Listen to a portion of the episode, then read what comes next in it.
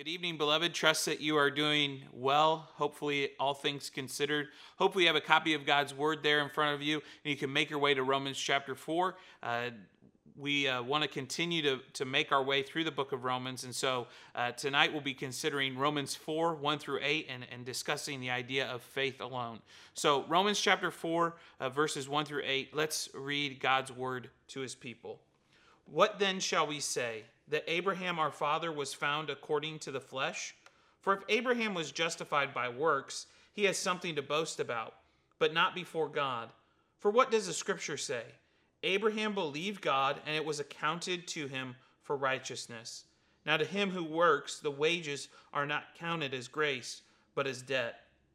But to him who does not work, but believes on him who justifies the ungodly, his faith is accounted for righteousness just as David also describes the blessedness of the man to whom God imputes righteousness apart from works.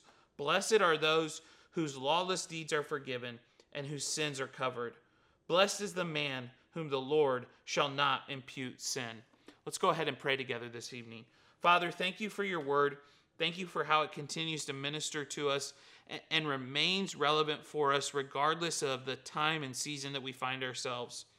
We also thank you for the means and modes to be able to continue to make our way as a college ministry through uh, the book of Romans. And we, and we pray that as we, we zero in on the uh, conclusion of the first major section here, that we would just have eyes to see, ears to hear, and a heart to believe your word, and that we would that we would press into the reality of what your word communicates about how we are saved. So we do pray in the moments to come that you would be uh, honored and, and, pleased by what is said and done.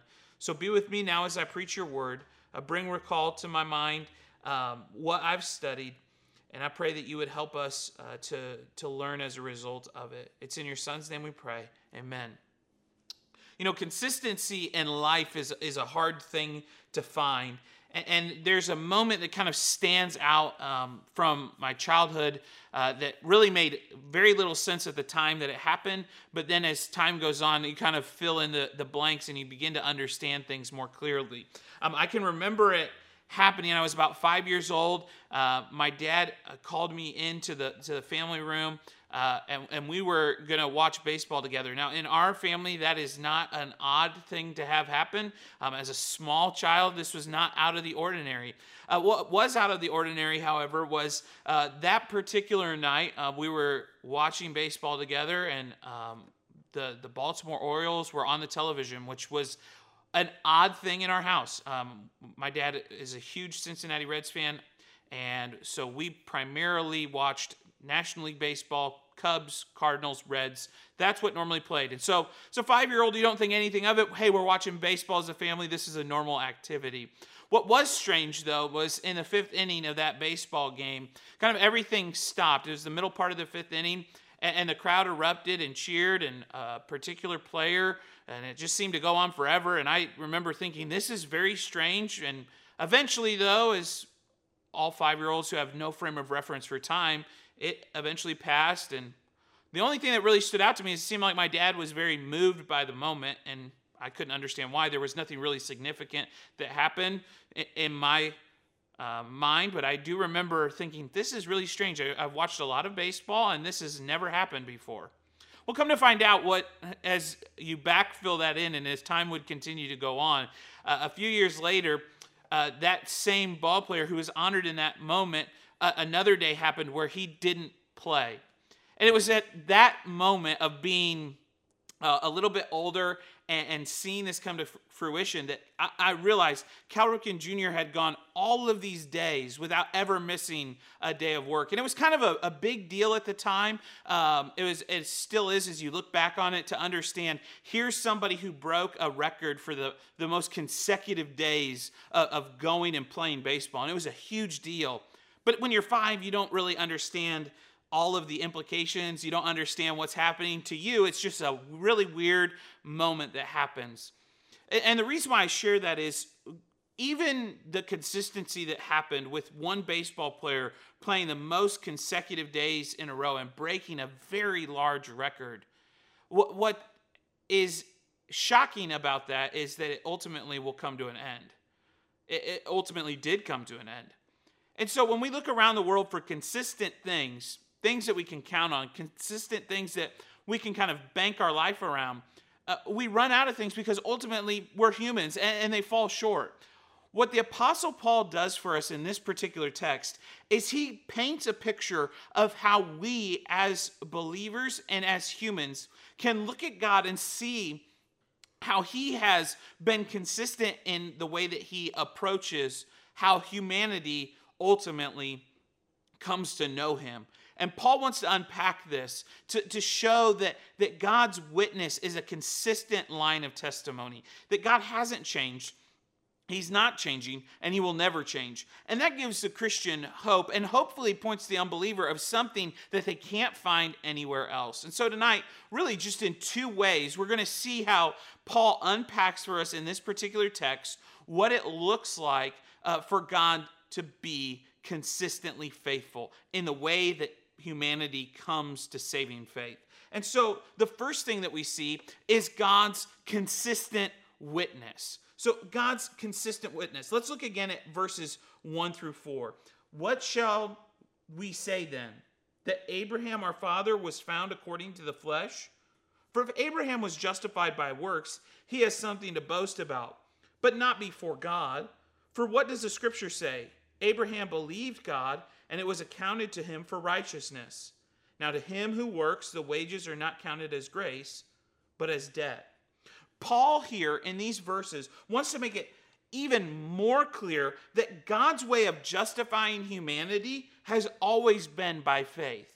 We think about all of the passages in the argument up to this point where Paul has belabored the, the fact that justification happens by faith alone. In fact, many theologians will say justification is the, the hinge doctrine of Christianity. That if you get justification wrong, uh, you'll, you'll ultimately get Christianity wrong because of the vital importance that it brings. And, and so, what Paul does here is he slows down in these eight verses to, to really unpack that God is consistently been justifying people according to faith alone. Look again at verse number two. For if Abraham was justified by works, he has something to boast about, but not before God. So, so Paul wants to take us back. He, he wants to take the Jewish reader back to the patriarch Abraham and to say, look at Abraham's life. Here's a, a man who follows God, here's a man who gives his life to God. And, and let's ask the, the important question Was Abraham made right? Was he justified by his works? And, and Paul wants to take believers even further back to this foundational belief of faith alone. The issue, of course, here that we see is if Abraham was saved by his works, he has something to boast about, just not before God. He has something to boast about in himself. He has nothing to boast about in God because if his works truly were what justified him, if his actions and attitudes and the way in which he carried himself were the justifying agent, then Abraham had a place where he could boast about himself and turn away from boasting in God. So, if Abraham had been justified by his works, then re- realistically, pride becomes a, a major possibility for Abraham because he's the saving agent. But notice what the Apostle Paul says next. And this is important for us as Christians to slow down and read this. He says, For if Abraham was justified by works, he has something to boast about, but not before God. And then in verse 3, he asks this important question For what does the scriptures say? Now, the Apostle Paul could have opened the floor and, and began to take opinions, to, to begin to say, Well, Sir Theologian, what do you think? Uh, Pastor, what do you think? Uh, thinker of the day, what do you what do you think? Remember, Paul is uh, we, we know from, from the book of Acts, he's interacting with high level thinkers and philosophers. And the Apostle Paul could have turned at this point and said, Let's have a roundtable discussion. Let's invite the brightest minds to the table and let's ask, based on what we know, how was Abraham made right. But that's not what the Apostle Paul does. He says, For what does the scripture say? See, Paul is modeling for us as we think about theological conviction, as we think about how we know what we know, as, as we think about where does the Christian ultimately go for their answers about what it looks like to follow Jesus Christ, Paul models for us we go to the text of Scripture. We don't go to human reason, we don't go to human logic, we don't go to, to man made opinions or facts. Where we do go is to the inerrant, infallible, unchanging Word of God. And so the Apostle Paul really models for us in this particular text what it looks like to consider God's Word and to really understand what it's saying. This is important. A, a lot of Christians are tempted when they're asked a theological question, whether it's by a skeptic, whether it's by someone who's hostile towards the things of, of God and His Word, whether it's uh, by a friend, to immediately go to a theological conviction or answer. And that's not necessarily a bad thing.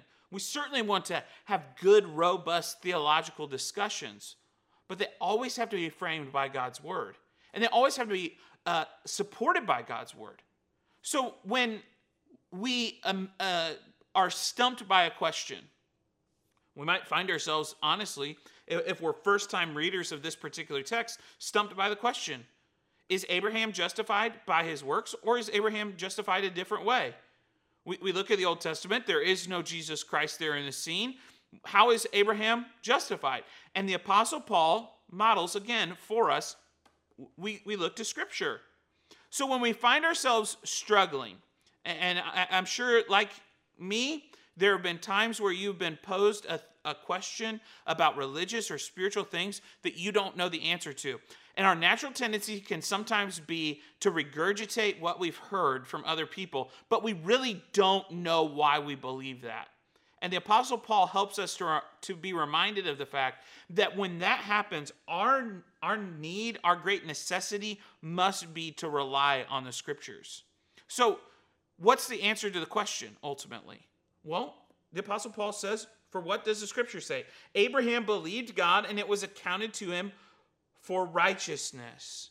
This is what is so helpful. The Apostle Paul says, Abraham, one of the great patriarchs of, of the faith, we, we read about him throughout our Old Testament. And what a hero of the faith he is. He's not perfect, but he is a hero. He, he obeys and follows God. He's still sinful, but notice the way that he's justified. He's justified the exact same way that you and I are by faith alone in the promise Messiah to come. His, his faith is looking forward to the promise that there will be a, a Messiah who comes to make all things right. That faith alone is what is justifying Abraham.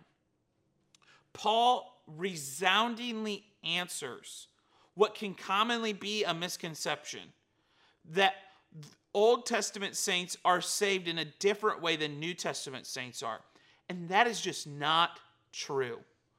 The, the saints of the Old Testament, we think of Abraham, Isaac, and Jacob, think of David, think of other great heroes of, of the faith, think of Jeremiah, Isaiah, think of the prophets of old, Hosea, Obadiah. Think of all of those great uh, minor prophet names in, in, the back of our Old Testament.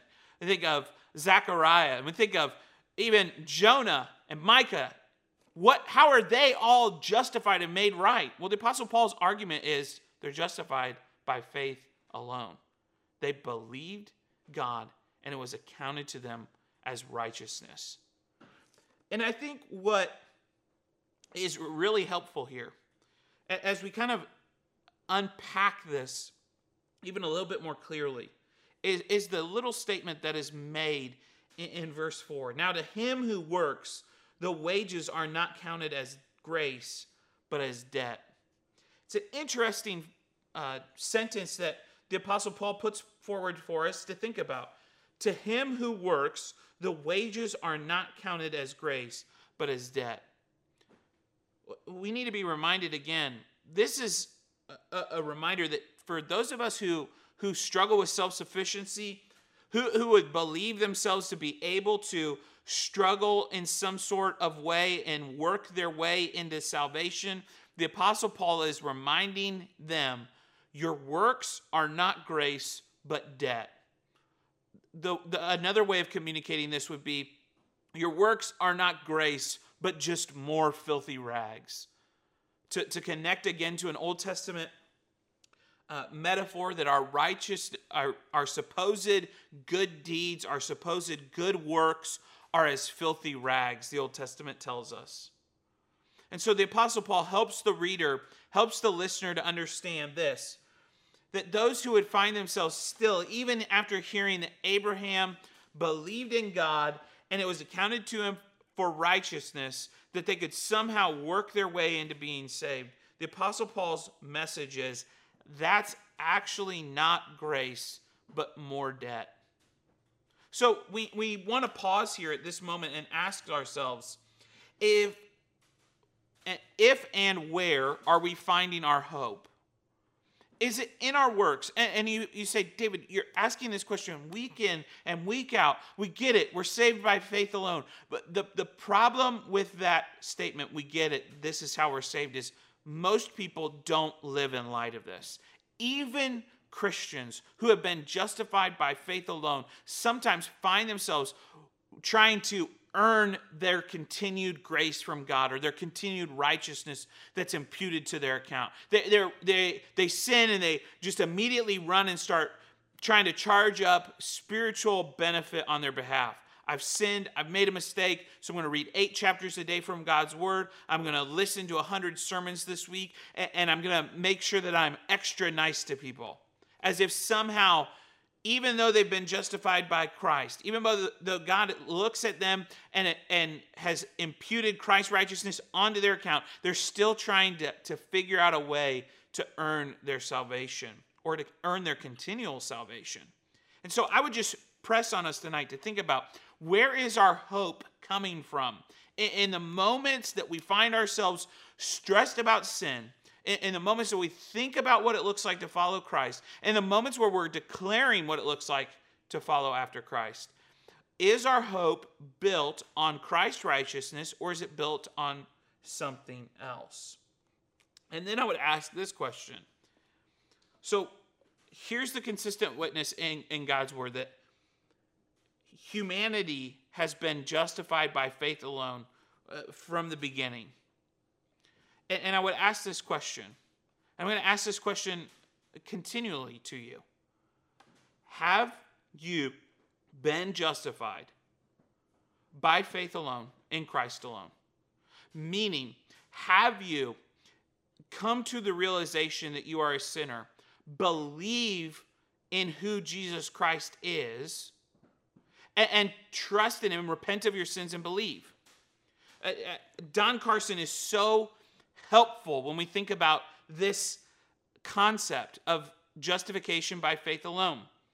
He helpfully articulates this statement It is not the quantity or quality of your faith that saves you, but rather the object of your faith that saves you. And I think there are a lot of people who are trying to look for different objects to save them or are looking to faith as an activity to save them. But the consistent witness of the scriptures is that the object of your faith is what saves you. And that object must be Christ, the promised Messiah, the one who was promised in the Old Testament, fulfilled in the New Testament, and is reigning and ruling at the right hand of God, even as we speak and listen to this sermon. So we, we first see a consistent witness, but then we also see, second, a continual blessing. Look at verses 5 through 8. But to him who does not work, but believes on him who justifies the ungodly, his faith is accounted for righteousness. Just as David also describes the blessedness of the man to whom God imputes righteousness apart from works. Blessed are those whose lawless deeds are forgiven and whose sins are covered.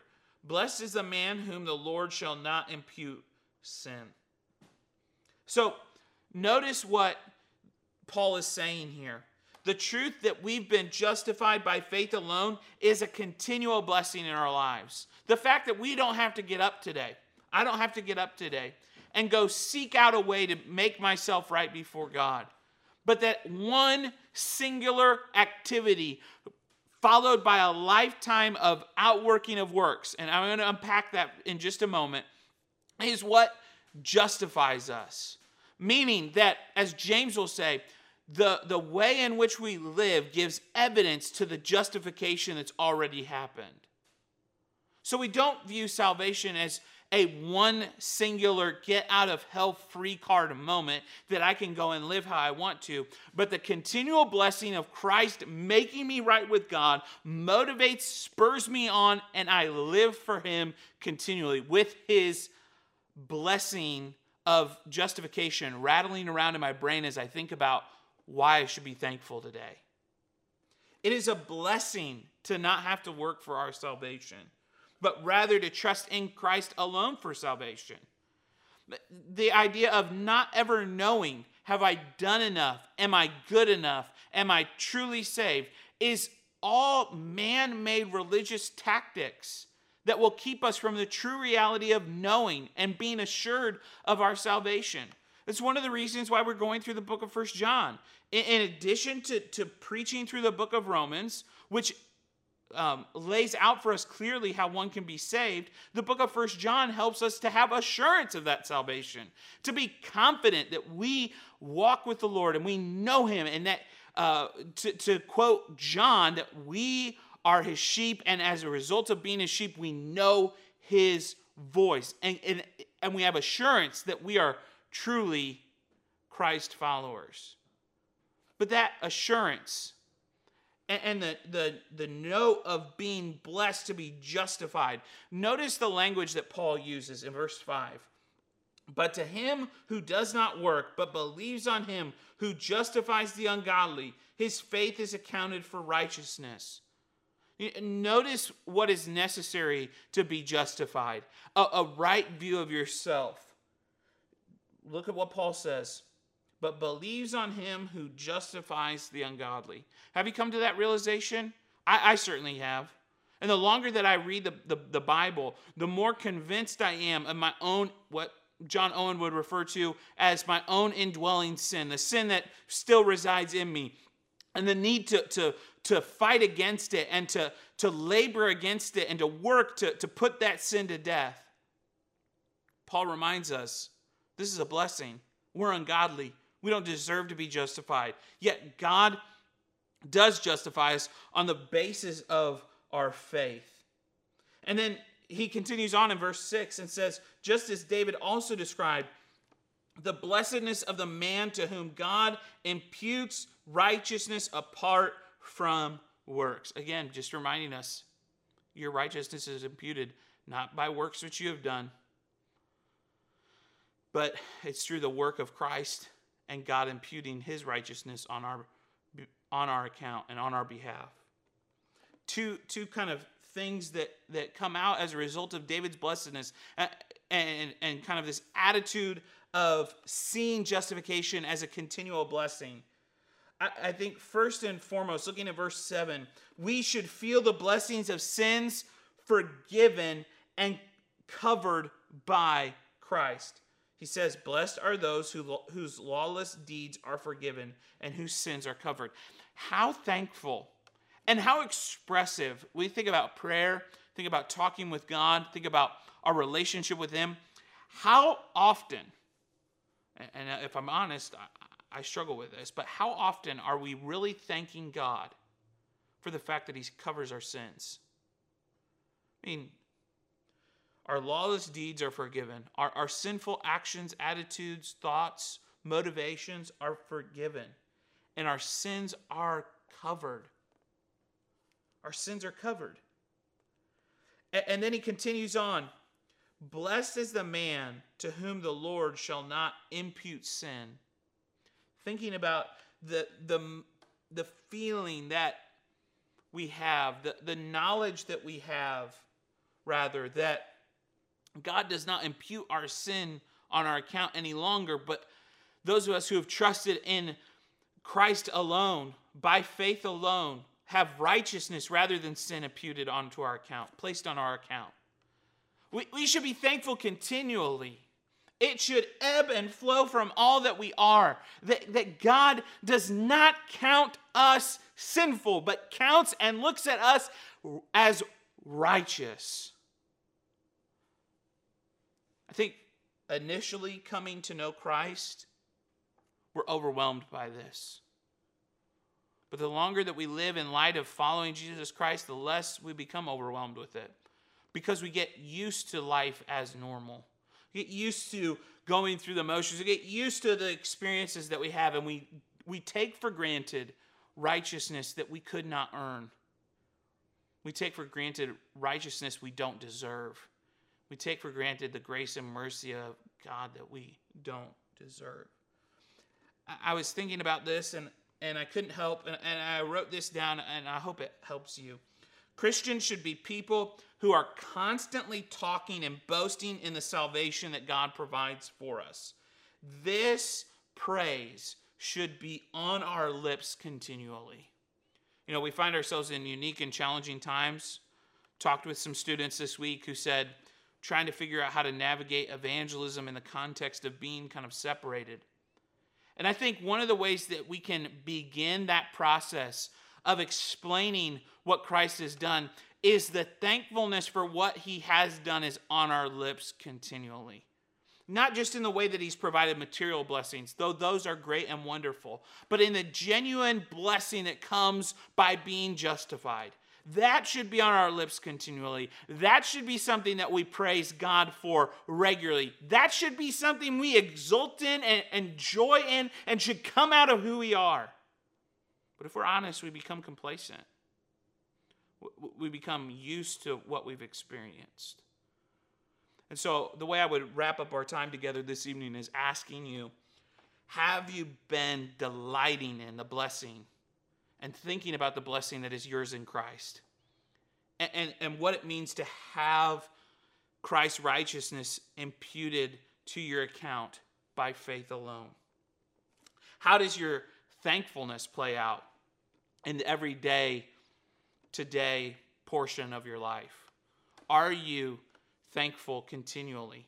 And, and again, if we don't have anything to, to praise God about physically in, in our lives, though I think we do have a lot, and I would make the argument that especially those of us who live in the West have a lot to be thankful for even if we, we didn't have any of those things to be thankful for, the fact that we know Jesus Christ as our Savior is something that allows for us to be thankful continually and, and resting in that blessing.